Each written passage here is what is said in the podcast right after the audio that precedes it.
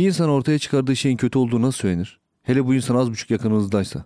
Sektör öyle boktan bir duruma gelmiş ki. e, herkes bazen yalandan bazen kırgınlık olmasın diye bazen de karşı tarafa zarar vermek için doğruları gizler olmuş. E, beğeni tabii ki göreceli ama hani e, bir şeyi beğendim, aa şuraları çok beğendim vesaire diyebildiğim birine abi bu iş yarrak gibi de diyebilmeli insan. Bir arkadaşıma böyle demiştim kızmıştı. Sırf samimiyiz diye yarrak gibi diyorsun. Beğenmediysen kötü de abi. Niye hakaret ediyorsun falan demişti böyle. E, arkadaşım dinliyor olabilir diye buradan tekrar söyleyeyim. O iş kötü değildi. Evet. Yarrak gibiydi. Net tanımı buydu bende. Eve gidip aynanın karşısında o işi düşünüp birkaç defa yarrak gibi diye haykırdığımı da hatırlıyorum yani. Çünkü o işe kötü demek o işi övmekti. Ve ben yarrak gibi bir işi kötü diyerek öven adam olmak istememiştim. Gerçek dostlar birbirine doğruyu söyleyenlerdir. Birbirini sadece eğleyenler değil. Ama şunu karışmasından da korkuyorum. E, açık sözlü dostluk yapıyorum adı altında yalandan boklamayın. Yani bunu ayırt etmenin de zaten birkaç birbirine bağlı çözüm var bende. Önce dost mu onu anlarım. E, dost demişken burayı parantez açmak istiyorum ya bu arada. Aklıma güzel bir şey geldi. Dost acı söyler sözünü biraz düşündüm. Ee, sonra Hallacı Mansur ve Şibi'nin hikayesi geldi aklıma. Sanırım Dücan Cündoğlu'ndan dinledim ama tam emin değilim. Hallacı Mansur'u asacaklar, öldürecekler, meydana getirmişler. Taşlatacaklar, taşlatarak e, öldürecekler tamam mı? Bu arada suç ortağı denilen e, ve en yakın arkadaşı Şibi de meydanda. O ölümden yırtmış çünkü deli olduğunu kabul etmiş. Sanırım o zaman böyle ölümden yırtmak için seçenek sunuyorlar. Söylediklerimin arkasında değilim, deliyim de kurtul gibi bir şey. Şibli kabul etmiş e, ama Mansur, Hallacı Mansur kabul etmemiş. Neyse görevlerin talimatıyla başlıyorlar taşlamaya Hallacı.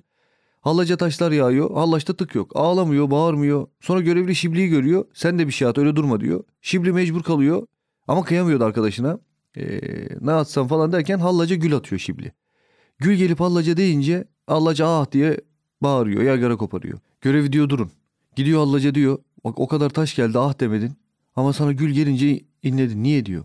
Hallaç diyor ki ama o gülü dostum attı. Serafete bakın ya. Belki dedim hani dost acı söyler böyle bir şeydir. Hani dost doğruyu söylediği için acıtır adam anlamı da çıkan bir sözken bu. E, hikayeden sonra dedim anlam değişti şimdi bende. Yani dost sadece doğruyu söylediğinden dolayı acı gelmiyor. Çünkü başkası da doğruyu söyleyebiliyor bize ama acıtmıyor bazen o doğrular. Sen kendine bak deyip geçiyor insan. E şimdi hikayesinden sonra şöyle bir şey geldim. Düşman kurşun da atsa kalbini yakmıyor, canını acıtmıyor manevi olarak. Çünkü ondan bekliyorsun. Ama dostundan beklemiyorsun. Yani gül bile atsa canını acıtabiliyor. Önemli olan mana yani. yani çünkü canı yakan gül değil saldırma eylemi. Belki de daha tatlı söylemeliyiz gerçekleri bilmiyorum yani. Neyse biz kafa karıştırmayalım. Dost acı söyler iki anlamda da güzel. Biz herkesin kabullendiği anlamda kalalım şimdilik. E, dost doğru söylediği için acı gelsin bize. Bu tatlı hikayeden sonra konumuza dönelim. E, tabii yolumuzu kaybetmediysek hala. Nerede kalmıştık? Heh. E, eleştiri yapan dost mu yoksa yalandan mı söylüyor bunu anlamaya çalışıyordum. İlk önce kesinlikle gören göz, e, duyan kulak lazım insana. Ne demek istedim gören göz derken? Herkese sorsan açık gözdür. Zaten kimse ben senden daha az akıllıyım bazı şeyleri e, fark edemiyorum galiba falan demiyor. Herkes insan sarrafı memlekette. Ama gerçek açık gözlük kalpten perde kaldırmakla oluyor. Mevlana der ki dönende duran duranda döneni gör. Bu arada ilk bölümü de dinleyenler arasında e, neden örnekleri Mevlana'dan veriyorsun diye düşünen olduysa okuduklarım arasında en açıklayıcı ve en derin olanı Mevlana'ydı. Herkesi etkileyen biri olmuştur hakikat yolunda. Beni de Mevlana etkiledi o yüzden. Bu arada Mevlana'yı yani o istemese de dinden ayrı tutarak söylüyorum bunları. Mevlana Yahudi de olsaydı, Hristiyan da olsaydı, ateist de olsaydı ne olursa olsun e, yine Mevlana olurdu. Yani dünyanın en büyük yazarı ve düşünürü bence. Belki hala aynansız bir adam olarak söylüyorum bunları. E, doğru sözün inancı dayanması gerekmiyor zaten. E, Mevlana da doğru tespitlerin ve mükemmel açıklayacağının sultanıdır bence.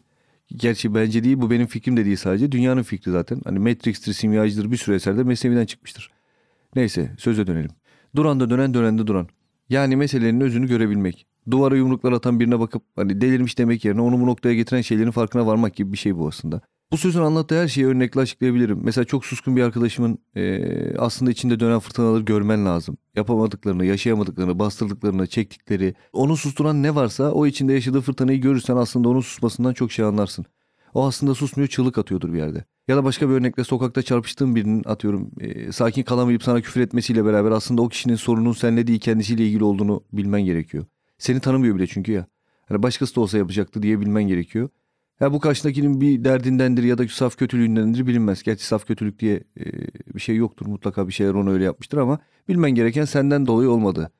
E, o anda kendini yenip sakin olabilirsen sen de gören göz var demektir. Karşındakinin samimiyetini anlamak için bunlarla beraber hatta hepsinden öte kendini bilmen gerekiyor. Bir yerde okumuştum günün birinde kendini tanıyan tüm insanları tanır diye. Şimdi aranızda bu işlere kafa yormuş birileri varsa ne demek istediğimi zaten anlıyor. Diğerleri için derine inemeyeceğim. Bu 6 ayımı alır. kolay cümle gibi duruyor ama e, o kadar kolay değil. İnançlıyken ateist olup kendini değiştirdiğini sanan bir arkadaşım vardı. Ateist bir arkadaşımın inançlı olduğunda kendini değiştirdiğini sanması gibi. O geldi aklıma. Evet o arkadaş bazen benim bazen sen. Ne fark eder ki? Geçen bir tanıdığımla konuşuyorum karısına ayrılmış artık değiştim diyor. Hani kendini bilmeyi, bulmayı, değişmeyi bunlar sanıyorlardı böyle. Dehşet içinde kaldım tamam mı? Ama hiçbir şey diyemedim. Çünkü bilgi yırtığı yama kabul etmez. Onlara boşuna nasihat vermemize gerek yok. Ben etrafımda kendini bilen birkaç kişiden fazlasını görmüyorum açıkçası. Hani bana soracak olursanız ben de kendimi yeni yeni tanıyorum zaten. Tanımaya çalışıyorum. En azından kendimizi bilmediğimizi fark ettiğim için birazcık bu konulara kafa yordum. Bu konudaki fikrim şu an e, insan yabancılarda kendini arar bulamaz, yakınlarında kendini bulur, göremez. Al bu da benden olsun. Genelde öyledir hani. E, çok samimi olmadığın kişiye karşı hep şey dersin yani böyle yanılmışım abi kendim gibi sanmışım. Yani böyle bir durum vardır. E, sanma o, o sen değilsin. Ondan emin ol. Yakınlarındaki insanlarda da kendini görürsün ama anlamazsın. Çünkü hani böyle yakındaki kişilerden ikisi aynı şeyi söylüyorsa bil ki sensin abi.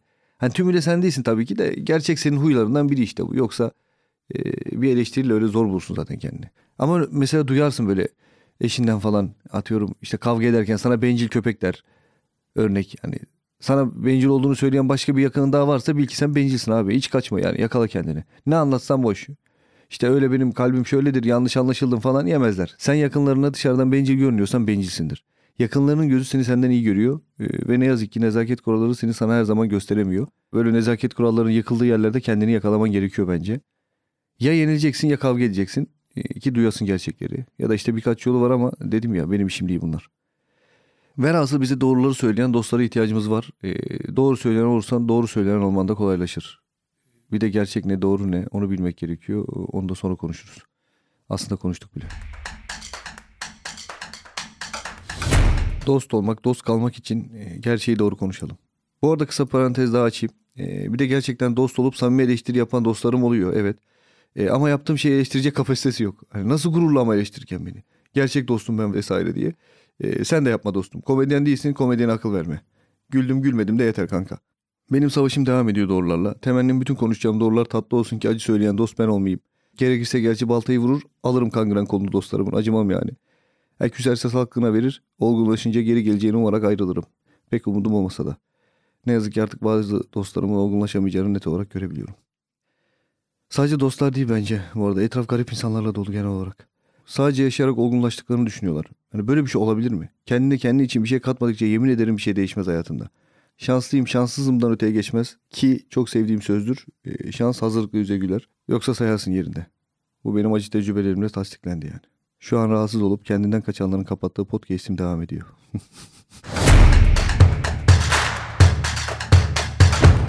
ya bu ülke gerçekten delirtiyor bazen beni. Yani her konuda ama. Haklı haksız geçtiğim inançlı insanlar Kur'an okumamış, Atatürkçüyüm diyen, Türkçüyüm diyen, Nutu açmamış. Şaka gibi değil mi ya?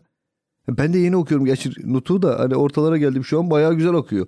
Çünkü fark ettim ulan nasıl okumayız diye. Ülkenin kuruluşunu başrolden dinlemek gayet güzel bence. Bugüne kadar duyduğum hiçbir kulaktan doğma bilgiye rastlamadım mesela da.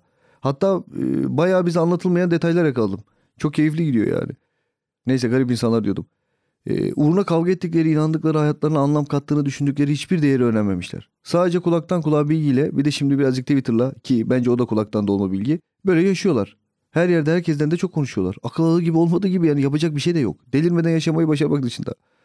İnsan kendine döner bakar diye bir laf var ya arkadaşlar. Yeminle yalan. İnsan kendine dönüp bakmıyormuş. Laf ebeliklerine akıl, kaybedecek bir şey kalmayanların saldırganlıklarını cesaret sandıkları ülkemizde yaşamaya devam ediyoruz işte.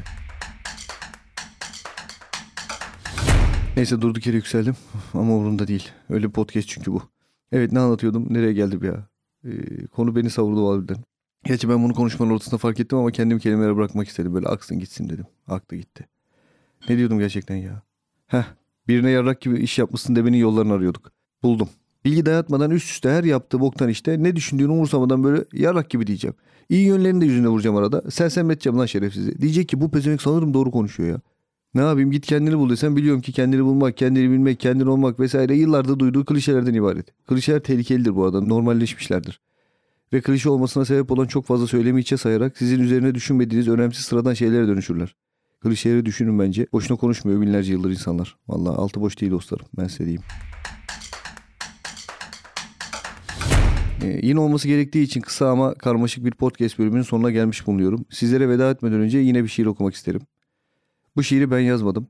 Dedim ya şiir sevmem. Ee, yıllar evvel cezaevine giren bir abim yazdı bana. Ee, onun da hikayesi komiktir. Ee, bu abim cezaevine girdi. Ben mektup yazıyorum işte. Abim seni özledim, sensiz yalnız hissediyorum kendimi. Mahallede yalnız kaldım vesaire diye böyle. Böyle duygusal mektuplar gönderiyorum. Ee, duygusalımdır bu arada. Hızlı ağlarım falan böyle. Neyse e, tabii orada gardiyanlar falan okuyor mektupları. E, bizim de abi kabadayı mahcup oluyor. Zayıf görünüyor orada. Sinirlenmiş bana. Mektubunda da bunu net bir küfürle dile getirmiş. Oradan anladım. E, mektubun sonuna beni yani o zamanki beni çok iyi anlatan bir şiir yazmış. Yine isimsiz bir şiir tabii ki. Alican buraya müzik koyma kanka. Bu şiirde müzik olmasın. E, bu arada arkadaşlar delirmedim. Alican diye bir dostumuz var. E, Alican podcast'i düzenleyip yayın hazırlayan arkadaşım benim. İlk o dinliyor. E, ben bölüp gözlerine bakıyorum dinledikten sonra. Acaba ne düşünüyor diye. Ee, bir de odada tek başıma kaydettiğim için öyle arada aksikler oldukça böyle Alican ses gitti. İşte Alican dış ses geldi kafam karıştı. Alican burada sustum falan gibi böyle hani sanki beni duyuyor gibi kendimle konuşuyorum. Ee, sonra Alican dinliyor bunları düzenliyor. Bunu da dinleyecek nasılsa. Ee, kolay gelsin Alican. Bitti podcast. Şiirle. Şiir. Akıllılık iyi, kurnazlık değil. Duygusallık iyi, fazlası değil. Güzel olan sensin, kaşların değil. Şiir bitti. Evet kaşlarım hala çirkin. Podcast bitti. Sevgiler. Galiba Onur Gökçek.